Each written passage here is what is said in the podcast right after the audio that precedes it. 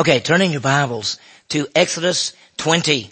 And we're continuing, of course, our study of the book of Exodus. It's a powerful book. It shows God's deliverance of his people, Israel, from Egypt and his provision and his protection, all of those different things. They've come out of Egypt. They've reached Mount Sinai. That's the place that God would give them the law. And the law is given to the people, God's people, to set them apart. Now this evening what we're going to do is going to take a brief look at certain parts of the law. We're not going to go over everything, of course. In fact, the passage is Exodus 20 through 31. You say, how are we going to cover all those chapters? We're not. I just want to get you to see parts of it as we look through this. Our focus will be, and as we flip it over, it's going to be the law and the tabernacle. I'm just going to kind of put a little bit of things together. We understand that the law was really just a foreshadow of our Savior, Jesus Christ. And the New Testament is the fulfillment. So in the Old Testament, the whole law system, and a lot of people don't understand but the whole law system and every aspect of it really dealt with Jesus Christ and foreshadow of Him, New Testament's fulfilling. So this evening, a picture of Christ as we look at the law, which for a lot of people we go, the law, who wants to study the law? I mean, we don't. You say, oh, we're not even under the law. Why do we want to study it? Well, we don't. We're, we're going to see it. We're going to see how it fits, see what God did with His people and see how it fits together. But it's really a foreshadow and a picture of our, of our Savior, Jesus Christ. So let's start with prayer and then we'll get into the passage. Let's pray. Heavenly Father, what a great night. Thank you for your great love to us in Jesus Christ. Thank you for a night in which we can come together and we can sing songs and praises and music and, and, and then we can uh, look at the Word of God and see truths that are there. See things from the Old Testament that fit. Lord, we realize that the things that were written in the Old Testament were written for our instruction. So thank you, Lord, that we have the entire Word of God. So thank you for that. Thank you once again that you have given to us the gift of eternal life just simply through faith in Jesus Christ. And we never want to take that for granted. Thank you, Lord, for your grace, mercy, and love to us. Teach us now as we look at Exodus and we see these truths. We ask this in Jesus' name. Amen. I was talking with a person the other day and, and they told me that they had been in a Bible study and just recently they'd been in a Bible study in which the teacher said, the Old Testament has no part for us today. It deals only with the Jews. It's not for Christians that we should put all of our time in the New Testament and focus on the letters primarily because the Gospels in the New Testament are just uh, the life of Christ, that's how they put it, but the epistles really deal with the churches and that's what we study. Well, is this true? We realize that 2 Timothy 3, 16 and 17 says all scripture is inspired by God and profitable for teaching, reproof, for correction, for training in righteousness, helps us mature and to serve. So all scripture is inspired. Isaiah 55 says his word, word never comes back void, but accomplishes his purpose. Hebrews says it's uh, the word of God is alive and uh, alive and powerful and sharper than any two-edged sword. The entire word of God was given to us to know and to apply. So when we think about it, somebody could say, well, we are the church. Why don't we just really study the letters? And I think studying the letters is fantastic because it has a lot of information written to particular churches about particular things in which we need to know. But we would also say, don't we need the Gospel of John and Luke and, you know, and what about the book of Acts, which is a history book? And then you start looking back at the Old Testament. What if we didn't have Genesis? What if we never looked at Genesis? How would it, how would we know about the, the start of everything? Every bit is profitable as we seek to grow in the grace and knowledge of our Savior. As we think about the Old Testament, it's really a foreshadow of the person and work of Jesus Christ. Think about this, the sacrifices, the priesthood, the tabernacle, the feast, the law all points to Jesus Christ, to who He is and what He's done. We spent, we've done studies at Countryside over the years that we've done the tabernacle and we went through every article of furniture and show how that fit together. We've done the priesthood.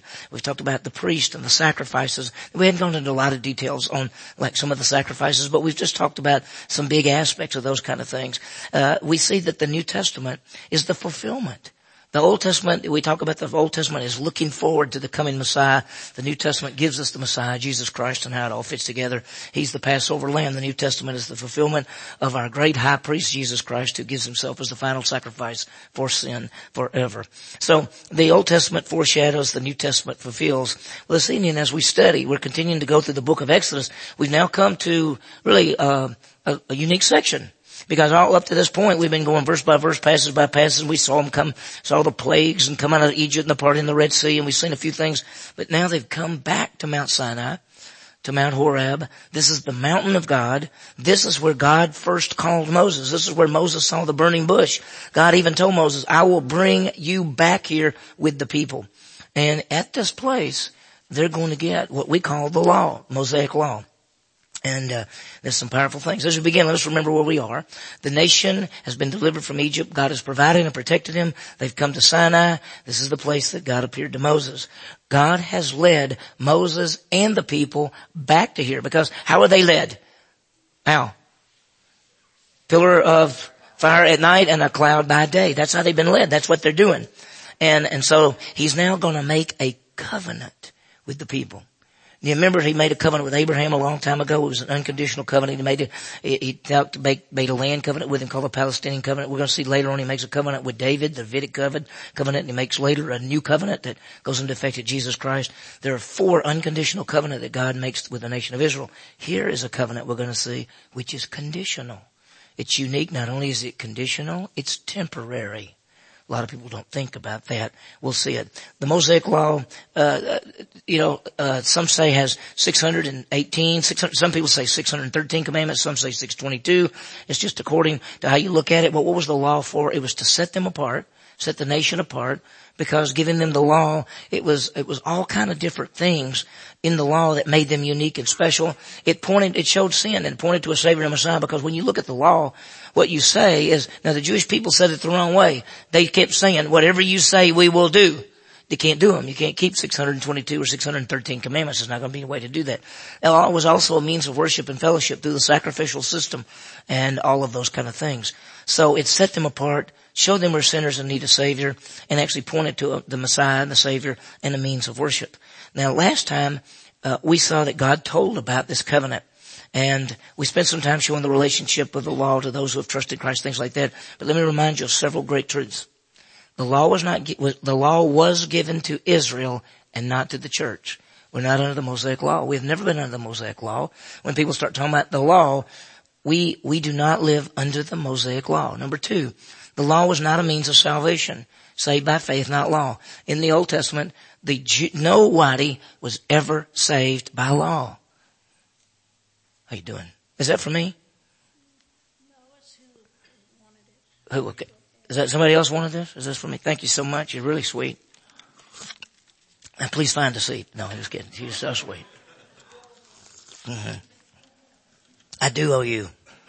More than anybody knows, this is one of the greatest ladies in our church. We love her so. And she paid me to say that tonight. But she did. Let me see if I can start over on this part now. The, law was given not, was given to Israel, not the church. We're not under the law, never have been under the law, never will be under law, under the law. The law is not a means of salvation. When you go back to the Old Testament, I've had people say, well, under the Old Testament, they were saved by keeping the law, and in the New Testament, you're saved by Christ. No, you're saved always by faith. Abraham believed God, and it was crowned him for righteousness. The Mosaic law given under Moses, even from that point on, the Mosaic law was not a means of salvation. It was always simply by faith. And then the third thing is the law is not the basis for the Christian life. We don't live the Christian life by trying to keep the Mosaic law, but by walking in the Spirit, walking in the Holy Spirit by faith. I say the Christian life is a walk of faith in the power of the Holy Spirit based on the Word of God. I know that there's some people, I've got books in my library that have people who teach and they say that the basis for the Christian life is obeying the Mosaic law. Now, first of all, it's not the Christian life. Second is that it's not possible to obey the Mosaic law with all those particular commands, especially today. Well, as we continue this evening, I want you to take a look at the law and the picture of Christ, and we're going to do things a little differently the rest of the study. As you know, we've been going verse by verse, passage by passage, all the way through uh, verse uh, chapter 19. Well, starting here, we're going to do a little bit different. Let me show you how we're going to break it down. We're going to look at chapter 20 and we're going to see the Ten Commandments. We see the character of Jesus Christ. So that's chapter 20. We're going to just touch on that. Then in chapters 21 through 23, there are various laws. We're going to mention it. This is where you have things like eye for an eye and tooth for a tooth and all those kind of things. Then in chapter 24, there's the making of the covenant. And what we're going to do is I want you to see the making of the Mosaic law covenant. We'll just see it very, very briefly. And then in chapter 25 through 31, that's the tabernacle, the picture of Christ. And instead of, of course, going through each one of those chapters and reading out everything, I've got a couple of charts or pictures. We'll look at them very briefly so that you can see how that fits together. So basically we're going to go from chapter 20 through 31 tonight, just getting the high points. Remember that all of this points to Christ, whether it's the commandments, the feast days, the priesthood, the sacrifices, the tabernacle, all of that, all points to the person and work of Jesus Christ. Let's look at chapter 20 and we see the Ten Commandments. People talk about the Ten Commandments. We realize they, the Ten Commandments are actually the perfect character of God. Notice chapter 20. Then God spoke all these words saying, I'm the Lord your God who brought you out of the land of Egypt, out of the house of slavery. And he begins to list them. Look at the first one. You shall have no other gods before me. That's the very first one. No other gods. Then he goes on to say, you shall neither worship them or serve them, for I'm the Lord your God. I'm a jealous God, visiting iniquity of others. He goes on down and talks about no idols. No, excuse me, I missed that. Verse four, you shall not make yourself an idol or any likeness of what is in heaven above or on the earth beneath or the water underneath the earth. Why did God never show his form in any way? Because the people would have done what? They'd have made an idol. They'd have worshipped it. That's why we see that God later on says that when he came to them on Mount Sinai to give them the law, he appeared in a cloud, but they saw no form because he said, if I'd have shown you a form, you would have made an image of it. So we have to be real careful. So first there's no other God, uh, or gods, and then no idols. And then look down verse seven, you shall not take the Lord, the name of the Lord in vain, for the Lord will leave him unpunished who takes his name in vain. Now, what does it mean to take the Lord's name in vain? And there's all kind of problems with this because some people say, well, that's just like saying a kind of a curse word or saying, you know, using the Lord's name to say something bad like a curse word. But, you know, anytime you, you substitute anything else for God, you're, you're, you're, you're you gotta be really careful when you do that. When you can say certain things in a flippant way and who knows what all that is. Then verse eight is, um, remember the Sabbath day to keep it holy. And then he goes on to explain, six days you shall labor and do all your work, but the seventh day is the Sabbath of the Lord your God. You shall not do work, your sons, your daughters, your male or female servants, your cattle, your soldiers, nothing. Now watch 11. For in six days the Lord made the heavens and the earth and the sea and all that is in them and rested on the seventh day. Now I want you to understand that in this passage, God says, I created everything in six days the Jewish person reading this would not say, he meant long time periods. He didn't say that. He said in six days, I created the heavens and the earth and everything and the, and the sea and everything that's in them. And then I rested on the uh, seventh day. Therefore the Lord blessed the Sabbath day and made it holy. So, we see him. Then notice this one.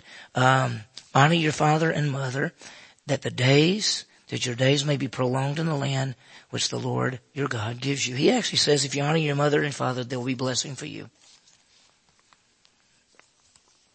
If you look at the law carefully in those 622 or 613, whichever way you want to look at it, did you know if you, if you were a child, especially a son, and you did not honor your mother and father, if you cursed their name, if you opposed to them, under the Mosaic law, they could put you to death. So you needed to be nice to your mom and daddy, right? Think about it. Honor your father and mother that your days may be prolonged in the land which the Lord gives you. Then he says, you shall not murder. And there is a word uh, for kill and there is a word for murder. This is a word for murder. You shall not commit adultery. You shall not steal. You shall not bear false witness against your neighbor. Now you're noticing something as we go through, and I'll show you at the very end. He ends by saying, you shall not covet your neighbor's house. You shall not covet your neighbor's wife, or his male servant, or his female servant, or his ox, or his donkey, or anything that belongs to your neighbor. To covet means I want something. I want that. I want what they have.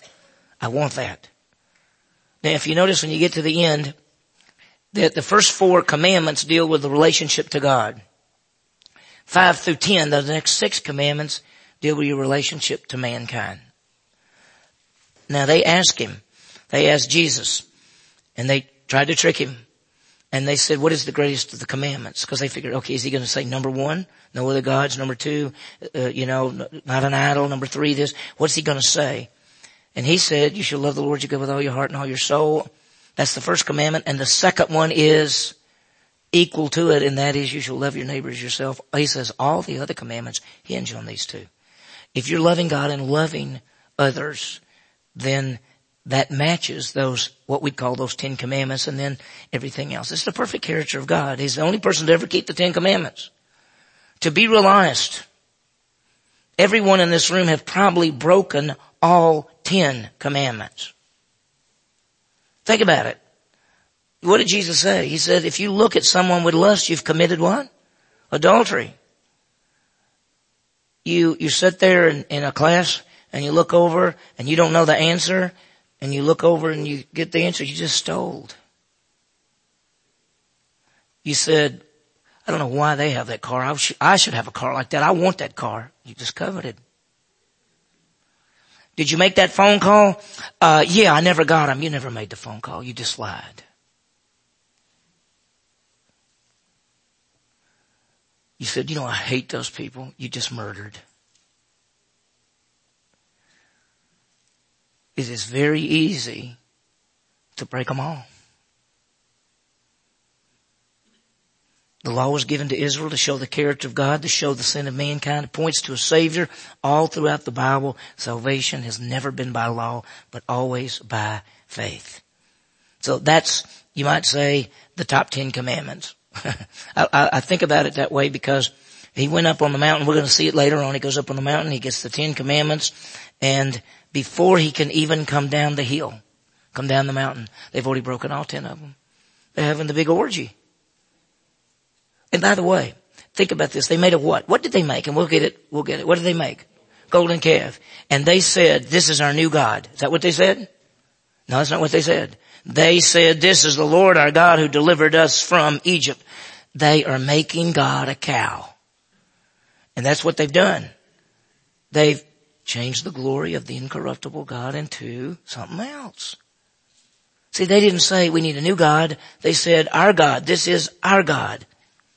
That's what God said. I don't think I'm a cow. I'm not a cow. Now, following chapter 20, 21 through 23, is various laws where they have eye for an eye and tooth for a tooth and he talks about things and, and, and, and don't forget, law demands, but law never supplies. The law will always say, here's what you do, but the law does not give you the power to do it. That's just something you have to understand. When the law says thou shalt not, the law does not give you the power not to do it. In fact, what does law cause us to do? What does it cause us to do? Cause us to sin.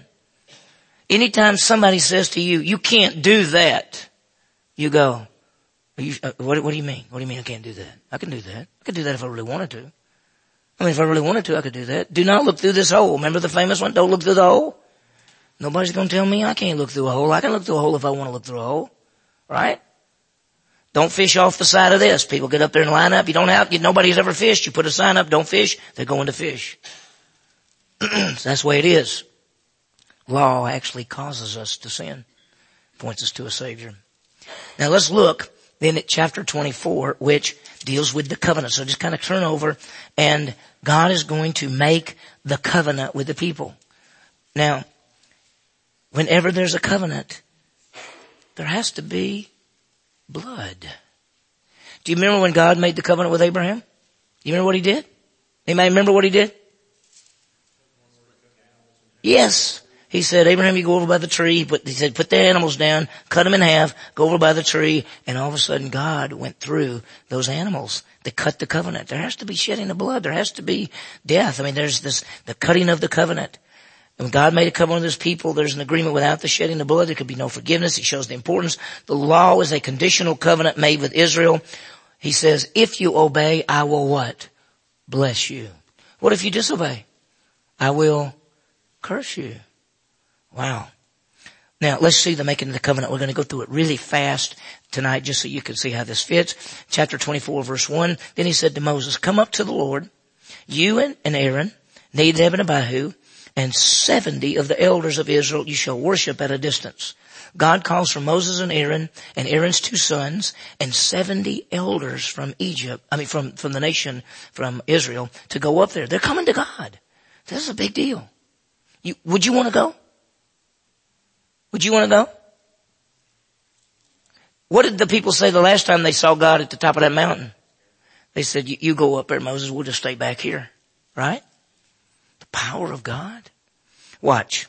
Moses alone, however, shall come near to the Lord, but they shall not come near, nor shall the people come up with him. So what happened is Moses and Aaron and Nadab and Abihu and the 70 elders got to a certain point and then he said, y'all stay here. God says for me to go. Moses came and recounted, watch. Moses came and recounted to the people all the words of the Lord and all the ordinances. And all the people answered with one voice and said, all the words which the Lord has spoken, we will do.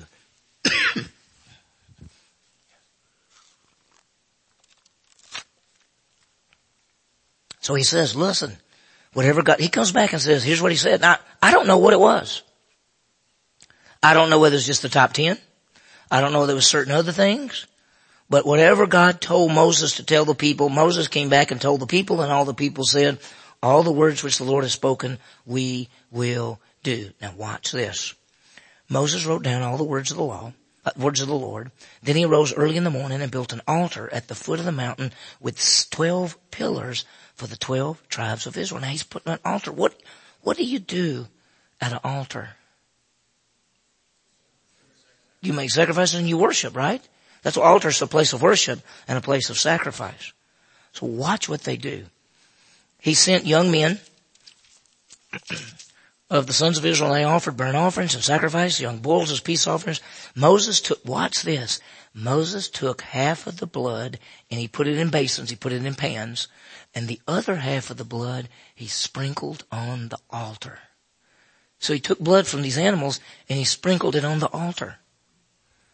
Moses took half of the blood, put it in pans, took the other half of the blood, sprinkled it on the altar. Then watch. Watch what he does. Then he took the book of the covenant. Now, how much this, of the law this was, we're not sure. Whether it was all the commandments, some of the commandments, whatever it was, he then took the book of the covenant and read it in the hearing of the people and they said, all the Lord has spoken, we, we will do and we will be obedient. Now, were they? I mean, even before you get the words out of your mouth, they're not obedient. Right? Whatever he says, we will do. Now, I want you to notice something. He has set apart the law for the people, and now he's going to set apart the people for the law. Watch what he does. Verse 8. So Moses took the blood and sprinkled it on the people and said, behold the blood of the covenant which the Lord has made with you in accordance with all these words. The blood of the covenant is a picture of the blood of Jesus Christ in that sense. All this is a foreshadow. See, without the shedding of blood, there could be no what? Forgiveness. There can't be. Jesus is the perfect man who paid the penalty as he shed his blood. Watch. This is so unusual. Look at verse 9. Moses went up with Aaron and Nadab and Abihu and 70 of the elders of Israel and they saw the God of Israel. They saw him. What do you think he looked like? He didn't describe it, right? Notice the next part. They saw the God of Israel and under his feet there appeared to be a pavement of sapphire as clear as the sky itself. Wherever God was standing, it appeared to be like the sky, just shining, beautiful. Yet he did not stretch out his hand against the nobles of the sons of Israel, and they saw God and they ate and drank. They told them earlier they couldn't come up. Now they all get to come up and they have a meal with God. Now let me ask you something. You gonna forget that? You remember that the rest of your life, won't you? What do you think happened? What do you think it looked like? I mean, do you think maybe they kind of were over here and this God was over there and they're eating and going, yeah, this, this yeah. I mean, I don't know. Who knows? Verse 12. Now the Lord said to Moses, come up to me on the mountain and remain there and I will give you the stone tablets with the law and the commandment which I have written for their instruction. He said, I want you to come up on the mountain and I'm going to give you the tablets. Now what's on the tablets? Huh? The Ten Commandments, exactly, the ten. So look at verse 15. Moses went up on top of the mountain and the cloud covered the mountain. Now he's gone. Notice Moses entered, verse 18, Moses entered the midst of the cloud as he went up on the mountain and Moses was on the mountain for how long? 40 days and 40 nights. What happened while he was gone. Now before we get to that, you're going to see in chapters 25 through 31, God giving instructions to Moses for the tabernacle. So while Moses disappears up there, and he's up there 40 days and 40 nights, God gives to Moses chapters 25, 26, 27, 28, 29, 30, and 31, which are instructions concerning the tabernacle. That's the place of worship. That's the place that God's going to dwell among his people. That's why it's such a big deal. And so he's gone. He's gone for 40 days and 40 nights. What happens while he's gone? But they he disappeared and what did the people say to Aaron? We, uh, we, we don't know what happened to him. We, we don't even know what. If he's going to ever come back. And we need to go back. And what did Aaron say? Um, give me your earrings. Give me your gold. And they, they made a golden calf and they began to dance around it and worship the golden calf saying, this is our God who brought us out of Egypt. We're going to see that next time. That's chapter 32. Meanwhile, while God and Moses are up on top of the mountain, God gives him instructions concerning the tabernacle. And I want you to see this. The tabernacle is a picture of our Savior Jesus Christ. It foreshadows His person and work. Let me give you first of all, uh, sort of the, just kind of the, go ahead and go to the next slide. Here is the plan of the tabernacle. Now let me just show you what it is. Hopefully you can see this because I can't hit all of these at once, but I can hit this. If you, this is the tabernacle. There was a tent, a, a kind of a curtain all the way around it, kind of a wall, and, and had uh, animal skins making a curtain all the way around. You come in the gate here. Now I'm going to show you something in a minute. I'm going to say that this picture is a picture of Jesus is the way, the truth, and the life. And I'll show you in a minute how that fits. When you come through this gate, there was an altar there called the bronze altar. Uh, the the altar of sacrifice, and that's where they would bring animals, and they would cut them up and put their hands on them, and they'd put the animals up on top of that thing right there. After that, the priest, now the priest would did this, and then they would walk over here to this laver, this big old thing that had water in it, it's huge, had water at the bottom part, water in the top part, and they would wash their feet and their hands after sacrificing animals because they had to stay, had to stay clean, you know, had to stay a picture of, of fellowship. And then they, there's this place right here that only certain priests could go. Now the priests were all out here, people could come in, but into this holy place, only certain people could go. They cast lots for certain responsibilities. When you went in this place, if you looked over on this side, there was a lampstand that was golden. It was big and it burned all the time. And one of the priest's job was to go in there and keep it lit all the time. Make sure it never stopped burning. On the other side was a table and it was a table about like this, about that high, about this big, and it had 12 loaves of bread on it. It was called the table of showbread. Each of the, the, uh, the loaves of bread represented the nation of Israel. It was changed out once a week. So a priest would go in with 12 new loaves, set them in there, take the 12 loaves out. A priest would go in and make sure the lamp is burning all the time. In the back of the room, there was an altar called the altar of incense, which burned all the time. And a priest would go in there. His job was to keep it burning. Smoke went up all the time from the altar of incense. That was a picture of the prayers of the, of God going up for the people. And so we're, we're going to say that this is the way and this is the truth. And in the back room was the life. And it was called the Holy of Holies. And in that room, there was a curtain in between the room right there. And people, uh, no priest, none of these priests could go into that back room.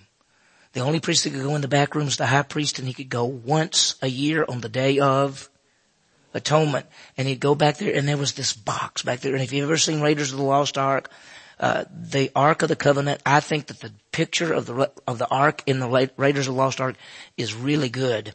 And there was a box and it was, um, made out of wood, covered over with gold, had a solid gold lid. On top of the lid were two angels, two cherubim, facing each other with their wings spread out toward each other. It was called the mercy seat, and that was the place of the atonement, the covering of sin. Now that's what the place looked like. Now flip to the next picture. Just want to show you. That's sort of picture that. You know, there's the tent, there's the gate you go in through, and there's the altar of, of where you uh, sacrifice the animals, and that's the the laver. And then here's the front room where you have the lamp on one side and the bread on the other, and then there's the back room of the holy of holies. So that just sort of gives you a little bit of three dimensional part. Now let me show you something, and I think go to the next slide. We see that Jesus is he is the way, the truth, and the life. And tying in with the, the tabernacle, you can look at Jesus in that way. The first is the way.